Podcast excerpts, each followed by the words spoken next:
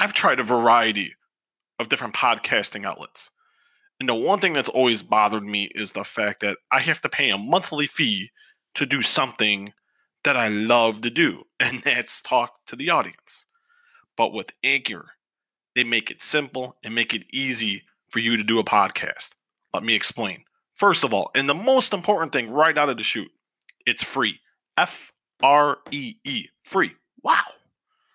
You can't beat free in this day of age. You can record and edit your podcast right from your phone or computer. So if you're sitting there and you have a thought, you're on the couch, you're in the bathroom, you're at work, just whip out your phone, download the Anchor app on your phone, hit the record button, you can be done, edit, and bam, you're set. It'll go to, if you have a Spotify account, Apple Podcast, and many, many more. And you know what the cool thing is? Another thing, cool thing. I know there's so many cool things here. You can make money from your podcast. It doesn't matter how many people listen. You can make money.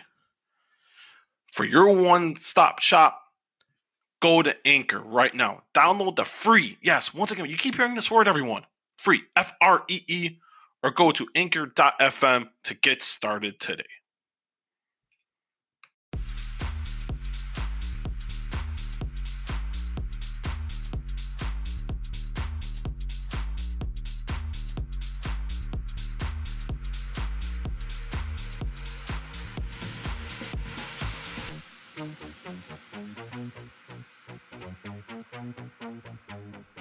This is Steven Mielhausen with a little bonus episode of the Walkway to Fight Club, and we'll be doing a podcast later tonight.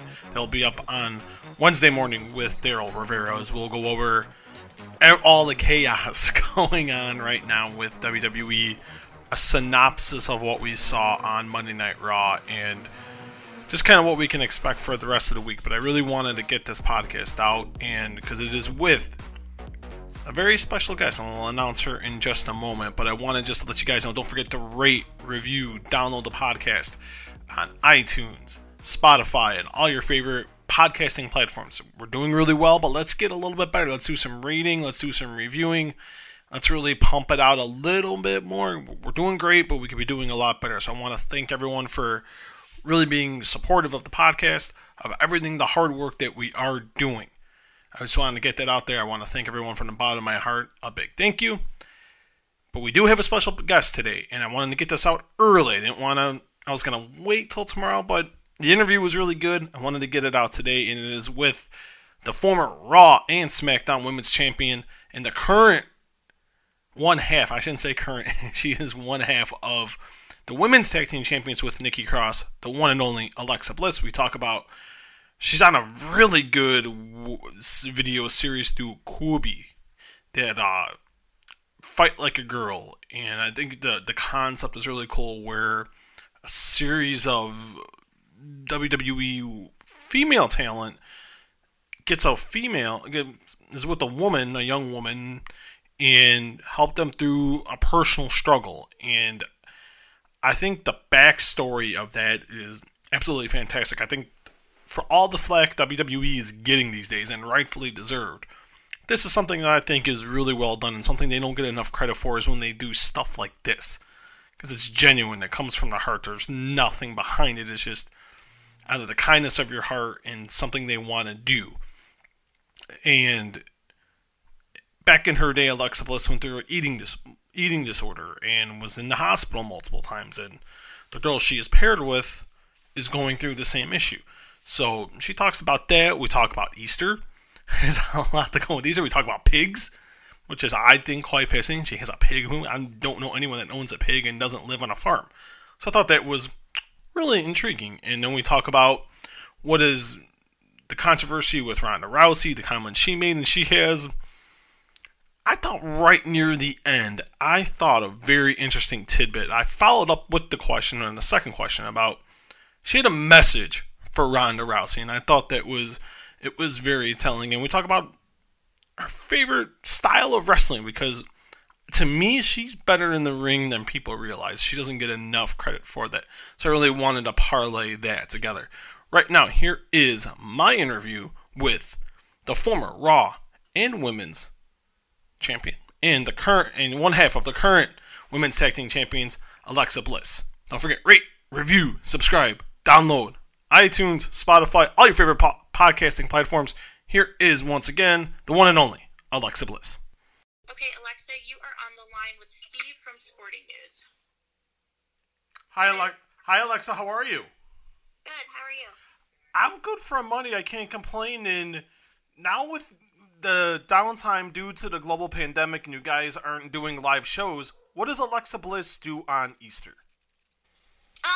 Well, actually, we went to me and my friends, we had a little socially distant cookout. It was like five of us. Okay.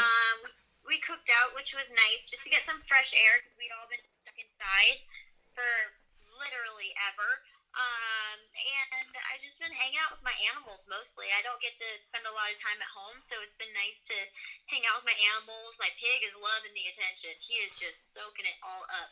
And I've been catching up on Netflix shows and, you know, everything that there is to catch up on. It's been very refreshing, especially because we travel, you know, about 280 days a year. So when you're able to be home for more than a day at a time, it's actually quite freeing. Wait, how do you have a pig? This is very amazing. So I have a pig. His name is Larry Steve. He is he's very demanding. He's like having a child in their terrible twos 24/7, but he's also very sweet and very lovable. My aunt lives with me, so whenever I'm on the road, there's always someone here. And he has his own room in the house. He has his own bedroom. He's very spoiled, actually. I just painted his toenails yesterday, and now he's strutting around thinking he's like, you know, hot commodity. But he runs the household and he knows it. So definitely a child. I got two children. One is 3.5, another one is 10 months. I understand where you're coming from in that essence, except for the whole painting nails. I didn't know you could paint nails on pigs. That's fascinating. Well, I use like the water based stuff, and I just, like painted one of his toenails. He liked it, but. Yeah, it's been a lot of fun, but he throws temper tantrums sometimes, and he'll go from like point A to Z real quick in his temper tantrums to the point where he'll like try to flip furniture and stuff. But he's something, but I love him to death. That is amazing, and you know part of the main reason we are talking today is Fight Like a Girl. You were a part of it to where people that don't know it helps. You know, a wrestler helps a young woman overcome a personal issue and to grow into a stronger individual. When you were presented with this opportunity, what were your initial thoughts? I was very excited because I feel like this is what I got into, not got into WWE before. I got into it because I really wanted to perform and, you know, had like a big amount of respect for the business, but the outreach that it gets and the platform that we are able to do these kind of things is a huge reason. And you know, that was the main reason why I even told anyone about my eating disorder when I did. I think it was ESPN, yeah, or Sports Center. That was why I even first spoke about having eating disorders, because it could potentially help someone else going through the same thing.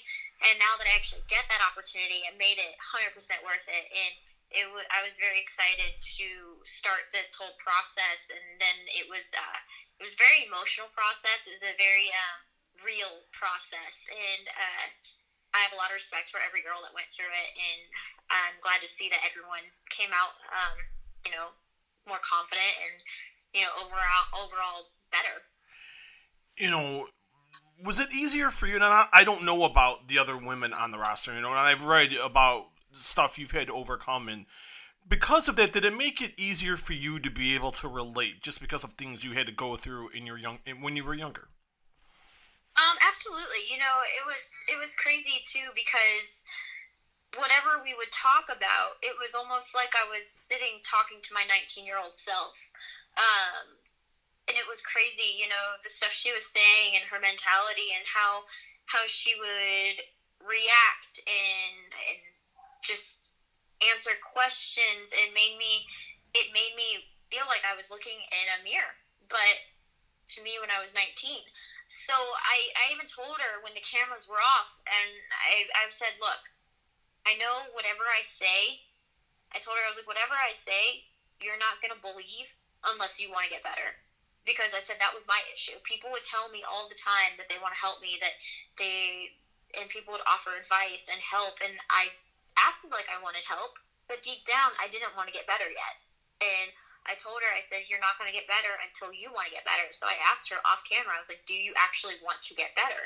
And she said yes, and she promised me that she would get better, and that she would try, and that she would take the advice, and because a lot of people with any kind of disorder, you know, I found myself doing it when I was younger. We would lie about what we'd eat or how much we were working out. And so I kind of had that real moment with her when the cameras were off. And then so when I saw the reveal, I lost it. I was crying, and I'm not an emotional person by any means. I can watch movies all day that have sad endings, and I just don't cry. Like, my friends always make fun of me. They're like, oh, you have, you know, coal for heart. But but when I saw her come out, I just lost it. I started crying, and I was just so proud of her. I think it's because, like, I've been through it, and I've felt that moment, and I know exactly how she's feeling, and to feel good about yourself, and to have that confidence after being so hard on yourself for so long, and just having this disorder. And, you know, I cried. I was so happy for her. And then a week to 2 weeks ago, I messaged her on Instagram, checking in, seeing how she's doing. She says she's still doing really well, so I'm really proud of her. You didn't even cry during The Notebook? My wife doesn't cry during movies either, but The Notebook was the one movie that got her. I didn't cry. Wow. I actually, you know, amazing. I did cry. Oh. I cried. I know the one movie I did cry on. It was My Sister's Keeper. Yes. That one. She said, when you look back when she said, when I was on the bus, you look back, you always see me there. And she goes, now you can do that too. Oh, I lost it. Oh, don't cry right now. No, I lost it during that moment. My crap, lost it. But and that was when I was like 15. Okay. So I was very hormonal. So I'll just, you know. you know, you've been in the news the last few days. Not just for this, but you've been making some news with everything going on with Ronda Rousey. And you posted from the little short snippet of your documentary on the WWE Network, which was a must-watch for anyone that hasn't seen it, by the way. And how offensive did you take the comments made by Ronda? Because not only did she really offend the wrestling fans, but she really offended, at least to me and to some other people, a lot of the females that are currently on the roster, busting their butts and traveling to towns year after year. Here's the thing. I just want to start off by saying I have a lot of respect for Ronda. I like Ronda. I do. We get along great. But, you know, I just said this already, and I'll say it again. You know, I don't like when people use the F word, when people say fake, because what we do is not fake. And, you know, she's accomplished a lot in MMA, and she came into our business, and everyone was more than accommodating, more than wanting to see her succeed. And, you know, it's kind of that thing where it's like, you know, this is a two-person thing. You know, every match that we have, you're only as good as the person that you're in the ring with. And the fact that, you know, she called it fake, you know, that could be her opinion on it. But, you know, it's offensive to everyone that has had injuries, and, you know, myself included, because, you know, I've gone in the company 6 years without having a single injury. And then I ended up having a whole documentary based on multiple concussions that I wasn't even sure I was going to be cleared to ever be in the ring again. And so kind of when, you know, someone does that, it's offensive. And, you know, it's kind of offensive to the girls that have worked their butt off. Like you said, like we all want to see each other succeed. And when Ronda was here, we wanted to see her succeed. And we were more than accommodating with, you know, putting the matches together and making sure that, you know, she had her moment, because she's a star. She is a star. And we always wanted to make sure that we highlighted that. And, you know, my whole thing is if you're not going to be the star in the company, you're going to want to work with the star in the company, because that means you're getting that opportunity as well. And so I wanted to work with Ronda. I had a great time working with Ronda. And if she comes back to WWE, that would be amazing. You know, we'd all, I'm sure we will all work with her again and it'll be the same. Just ask her to limit the use of the F word. Would that be a point if she does return? Would that be a point of you sitting down with her and having, either it's you and a bunch of other people or you yourself, having a conversation with her and being like, hey, there's words to use and words not to use, and that is not one of them? Probably, I don't know unless that happens, but like I said, I have a lot of respect for Ronda. She's done a lot, and she did an amazing job in WWE. Just kind of, we respected her business, and we made sure that we, catered the matches to her style, and so we didn't disrespect her style. So, just for the people that helped you along the way, don't disrespect us and our business. That's all. How did she help you? Because you had a couple matches with her, and did she help you at all or help grow you at all as a performer inside and outside the ring at all? Absolutely. I feel like anybody that I work with helps me in some way, shape, or form. We're all working with Asuka, her Japanese style of wrestling, working with Ronda, her MMA style. It's very helpful because it makes you a better all-around performer. So I liked working with Ronda because she allowed my brain to think about our matches in a completely different light, in a different way, and how do we mesh these two styles together and come up with a story that everyone's going to enjoy. And so I enjoyed working with Ronda. I did. I enjoy working with Asuka. I enjoy working with anyone that has a different kind of background, because if we can adapt to your background and you can mesh the two, because my background is very gymnasty. So when I have matches with anyone from any other kind of style, I think it's very helpful for me as a performer because it just makes you an all-around better performer. And two more questions, Alexa, and thank you so much for the time today. It's really appreciated. And talking about the styles, what's your favorite style to work? Well, to be honest, I really like working as a bad guy. I know that's not what you're asking me, but I really like working as a bad guy because it's so fun. But I really liked working in Japan and against Asuka. We had a match. I believe it was me, Asuka, and Becky. Was it Kairi too?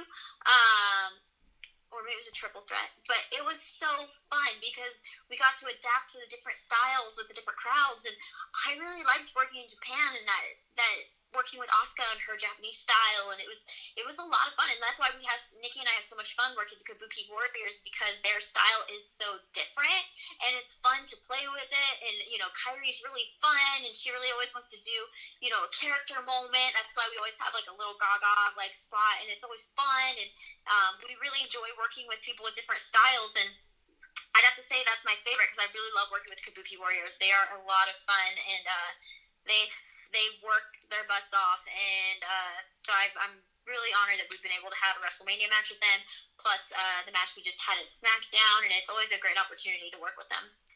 And we'll end with this, and why should fans watch Fight Like a Girl? They should watch Fight Like a Girl because it is real.